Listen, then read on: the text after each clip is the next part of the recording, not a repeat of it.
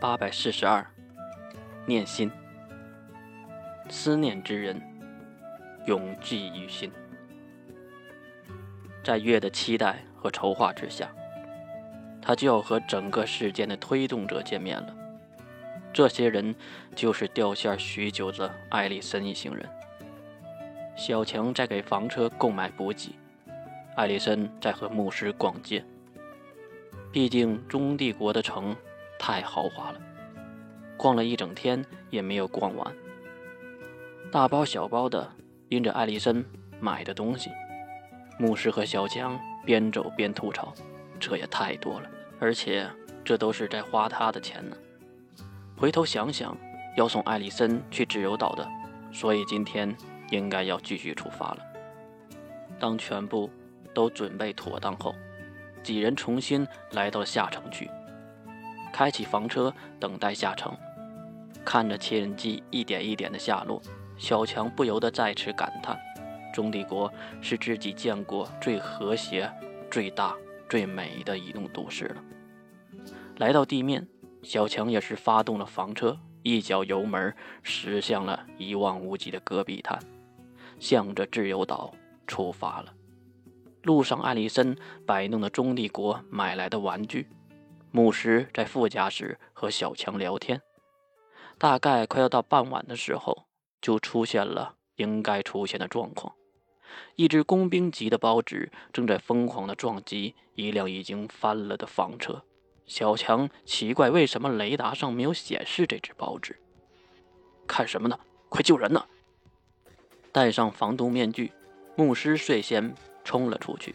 为什么他这次如此的着急？因为被包纸撞击的房车后面，有一个黑发的美女在瑟瑟的发抖。哦哦，马马上，跟着下车，小强也跑了上去。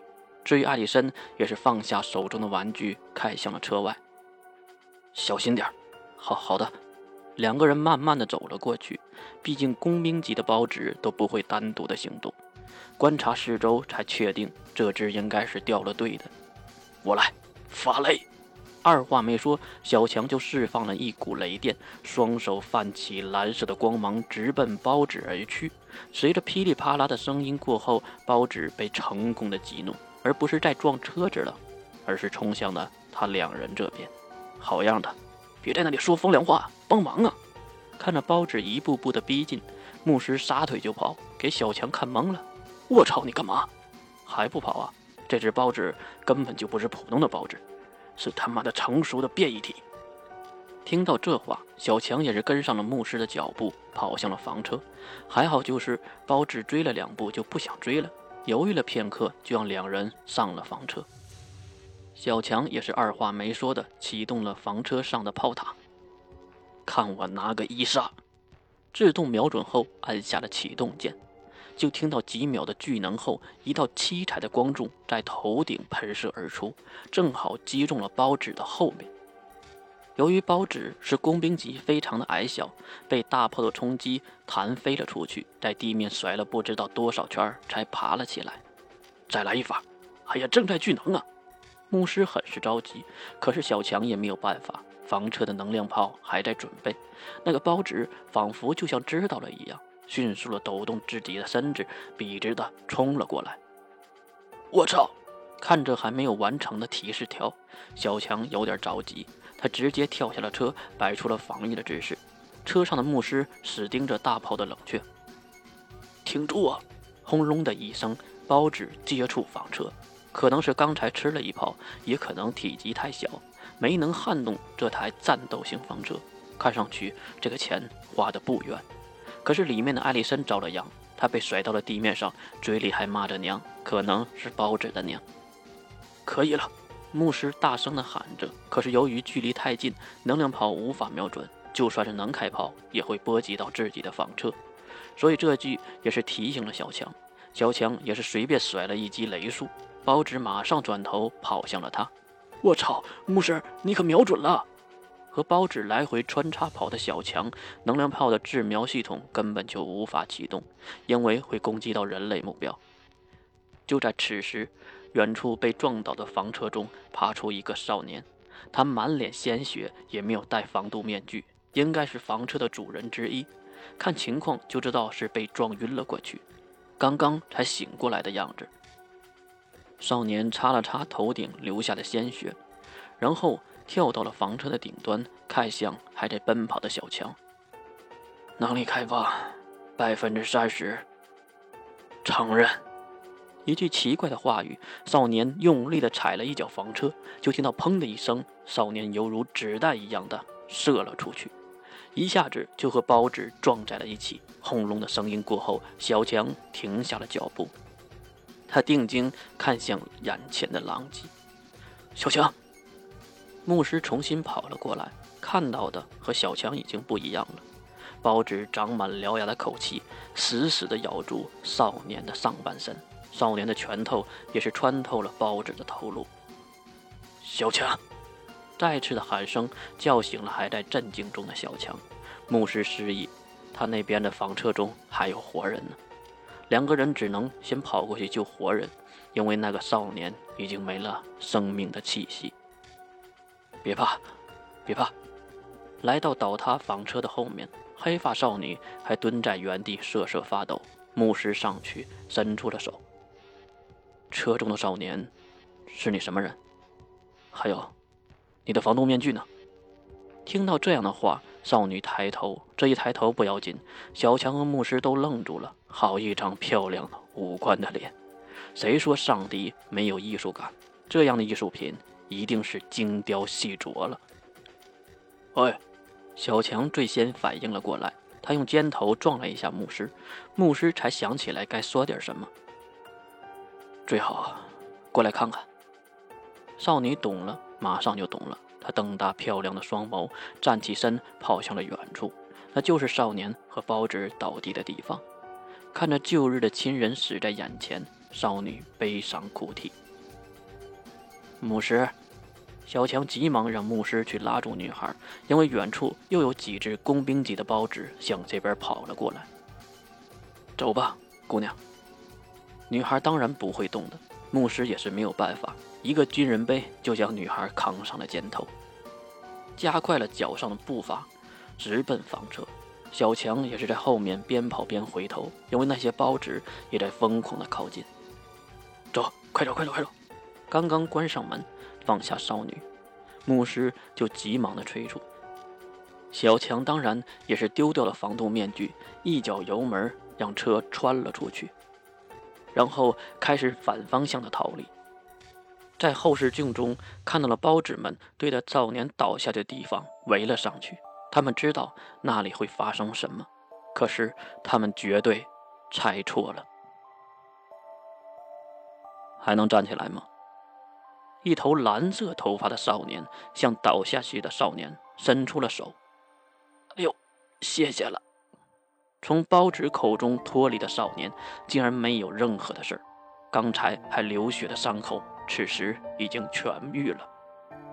至于身边围过来的包纸，也是见机扑上来一只，少年一拳直接揍飞，看都没看，就像老猫在拿捏一只小老鼠。那他在看什么呢？是那房车远去的背景，此时已经看不到了。师门，你还挺有演戏的天赋的。少年收回拳头，不错，他就是换装的师门。狗水平，你就不能想点好的方式吗？直接给他们不行吗？当然不行了，他们会怀疑的。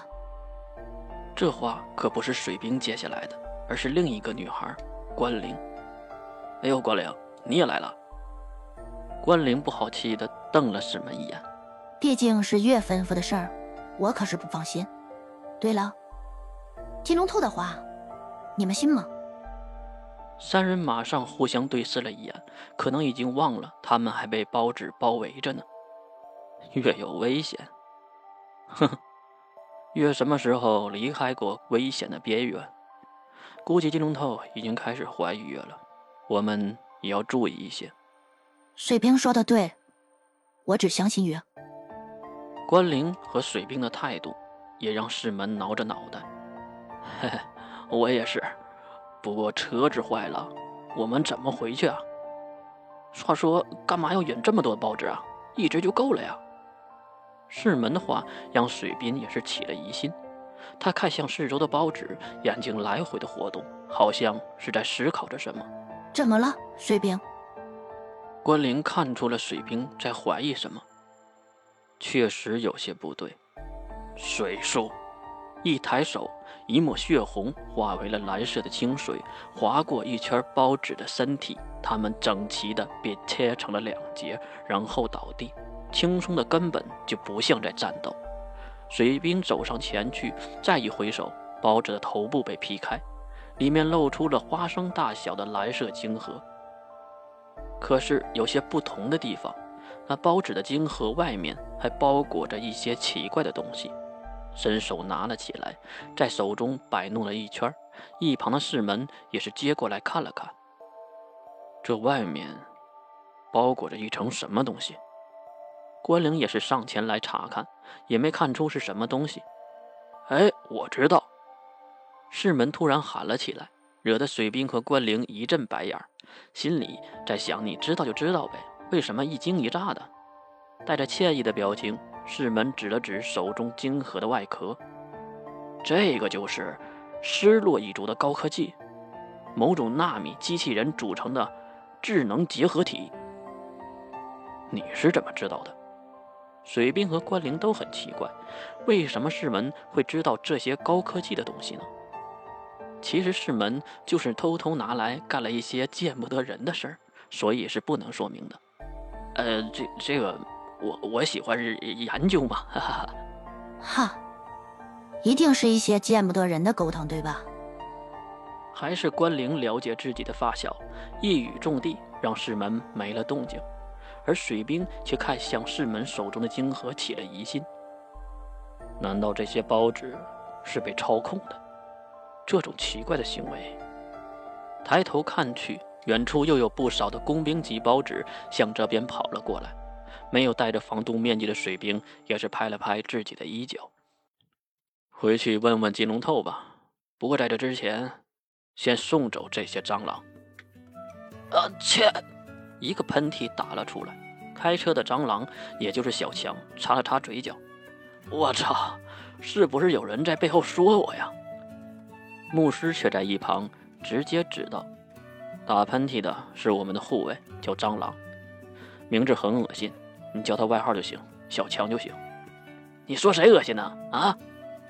开你的车。”和牧师对了两句，小强还是继续开着车，因为这里的大石块比较多，是不能分心的。至于牧师在和谁介绍，当然是那个黑发的美少女了。那，你呢？介绍完自己车内所有的成员，少女也是开口了。她抬起那张精致的脸颊，这张脸太熟悉了，那就是已经死掉了很久的黑芒娜娜，那个被刘阳泰分尸的娜娜。不仅仅是外表，声音也是相同，可惜性格截然相反，并不是那种性感大姐姐的形象，而是偏文静和腼腆的感觉。他说自己和死去的哥哥，就是指世门，被死掉的父亲欠下了很多的高利贷的打手追杀，最后不得已的跑出城市，没想到遇到了包子的袭击，这就是全部的过程。当然，越简单就越不容易被拆穿。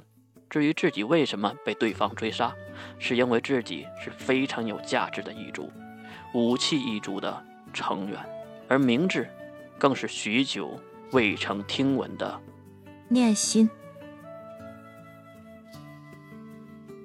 记住今天，记住今天所有的仇恨，记住今天所有的不甘，不小音。